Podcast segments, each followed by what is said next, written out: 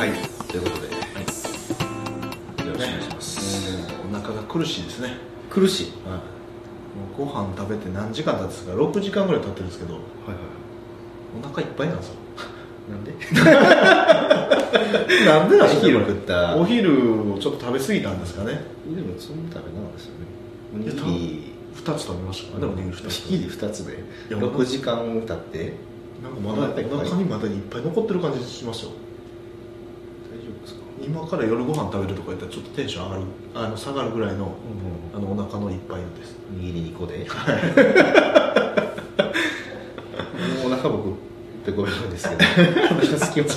相当でも燃費悪いサンドイッチも食べたよね。サンドイッチ食べてましたね。ね注射したんだよね6時間経ってますよ結構普通やと思うんですけど。あそうですか。どうやって3食食べてもうなんかおじいちゃんみたいになってきたよね最近ね。ああそうですね、うん。一日一食でいいんじゃないか恐ろしいこと言ってますしかもおにぎり2個いやマジで全然大丈夫ですけどね。あいいっすね、はい。ちょっとペコペコなんで。あそうですか。もうさっさと取りますか。取ります。かいやいやいや失礼よ。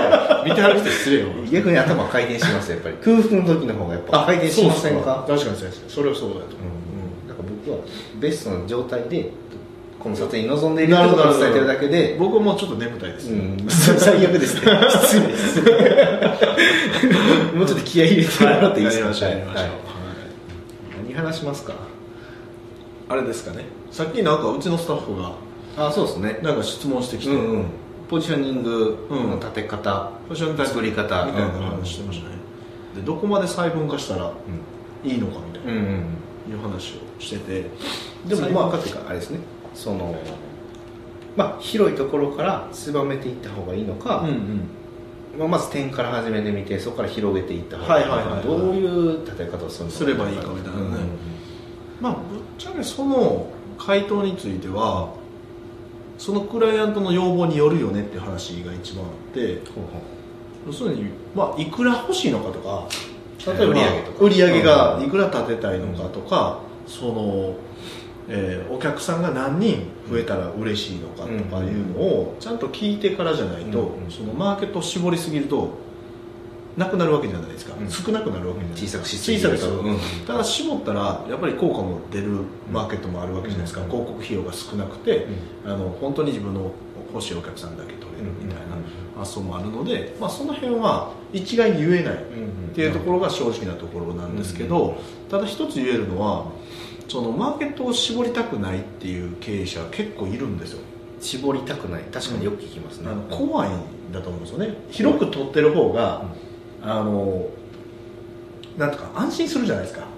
いろんな角度から仕事入ってきそうな感じがするから、なるほどなるほど、うん。なんでただ一つ言えるのは、うん。そのビジネスエントロピーの法則っていうのがあってそのマーケットは常に細分化されるっていう法則なんですよねなんで例えばあリスティング運営会社がありましたと、うんうん。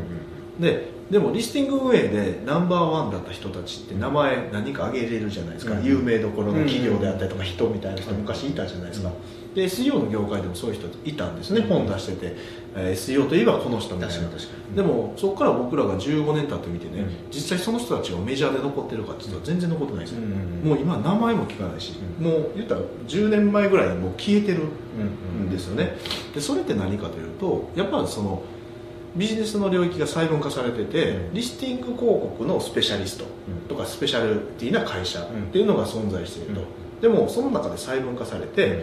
えー治療院専門のリスティングをやりますとか、はいね、その例えば何ですか、えーリフォーム専門の、うんね、集客マーケティングと一緒にリスティング運営やりますみたいな会社がこうどんどん細分化されて出てくるわけですよ、だから治療院専門にやってたところが、うちも治療院専門でやりますみたいなところが出てくるわけですね、うん。こうそうするとまたその細分化されて、うん。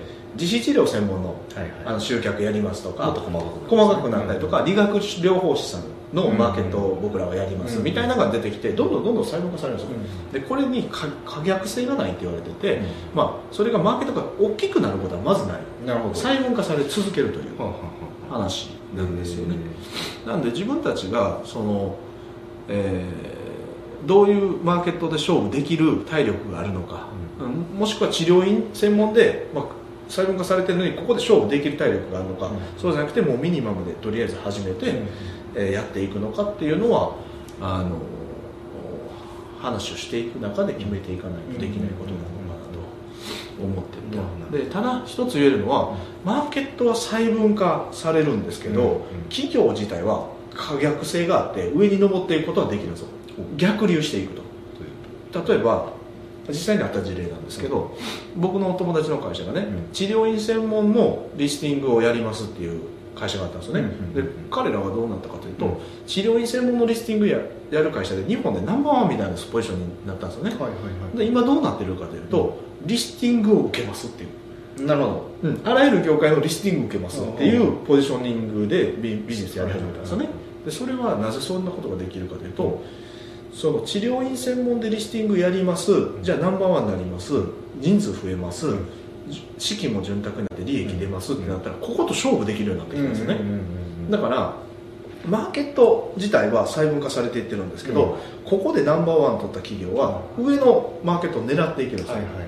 うん、なんでその自分たちは上に登る意識でまずミニマムから始めるっていう考え方がすごい僕はしっくりうん。きていると、ただ最初言ったみたいにその企業によって僕もよくそのマーケット細分化したプロモーションよくするんですけど、あるね社労士さん社労士さんはい。友達でいたんですよ、で手伝ってほしいって言われて、お客さん取りたいからホームページ作ってほしいって言われたんで、うん。ホームページ作りましたと、でリスティングかけましたと、それねものすごいいいポジショニングやったんです僕の中では。もう絶対取れると。自信満々でいった。すすごいです。で1か月目でもうちょっとリスティング23万使ったらね3件ぐらい問い合わせ取れたんですよ。そのうち2件決まったんですよ。ね顧問契約。顧問契約、はいはい。継続契約が。すごい。じゃないですか。23万で23万。継続契約が 2, 件決まったと、でその瞬間次の月何言われたかというとね、リスティング止めてくださいって言われたんですいやちょっと待ってくれと、うもうまあいい数字ですよ。出てるし、うん。その言っても23万しかかけてないから、はい。って言われたのがいやもうこれ以上僕のキャパで受けれないんです。って言われて。仕事を。仕事を。でこ拡大していくつもりもないし、ないし。このクライアントがいなくなった時にもう一回リスティング再開ししたいんですって言われてうん。一生電話かかってこなかったんですよ。うん。そうでしょ もともと継続して長いご商売。でそうそうなんですようんうん。でまああのたまに自分で、うん。あの開けてるらしいです。あなるほど。でリスティングを。そんなアホな 結局僕らのそのホームページをを作るっていうことがキャッシュポイントではないじゃないですか、うんホームページっていうのはやっぱりコモディティ化されたサービスになってて、そこってあんまり収益性が高いものじゃないで継続取引していく中でいろんなお付き合いをしていってっていう話を僕はイメージしてたんですよね。一瞬できないんです 用なしです。よだからやっぱりその企業が中長期的にどういうことをやっていきないか5年後どういう形にしていきたいのかっていうヒアリングをするっていうのはすごい大事なことだよな言っ てましたね。それよくないですね。そう。23件取れたらもういいんですっていうことを僕は聞いてなかったんですよね。うん僕が勝手にこれは絶対いけると、うん。このポジションでやったら結構クライアント取れるんじゃないかと思ってやっぱりやったらねすごくうまくいったんですよ、うん、そうそう。だからあの昔あったじゃないですか。その消費者金融にお金払いすぎてそれを過払い請求を戻しますみたいなプロモーション。でそれがちょっと僕はパイも決まってるしちょっと下火になるんじゃないかなと思って、うん次のアプローチ方法を探してたんですよね、でそれを見つけたんですよ、うんうん。あこれじゃないかなと思ってやってみたらやっぱりピタッときたんですよ。アディーレみたいになるんちゃうかと僕は思ったんです勝手に。すごい妄想してます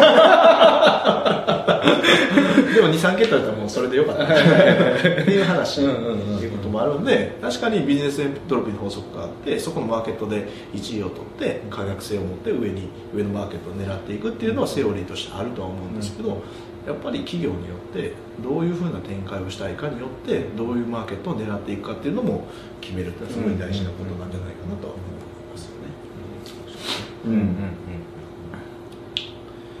いいですね、はいなので、まあ、その辺は一人でねあの悶々としてるんであればそういうポジショニングをねあ設定するとか、うん。ビジネス戦略を組める人たちのパートナーシップとか、うん。あの先輩とかね先輩経営者も聞けるようにいろいろ聞いて、うんうん。でそうやって決めていけばいいんじゃないかなというすごい感じますね、ああれですねあのアドワーズの,、P、あのキーワードプランナーとか見たらまあ、ウェブのマーケットだけで言えばすぐ分かりますし、ね、それは大きいですよ。結構重要指標ですよね、確かに、その辺から始めてみてはいかがでしょうか、ありがとうございます、はい、ありがとうございました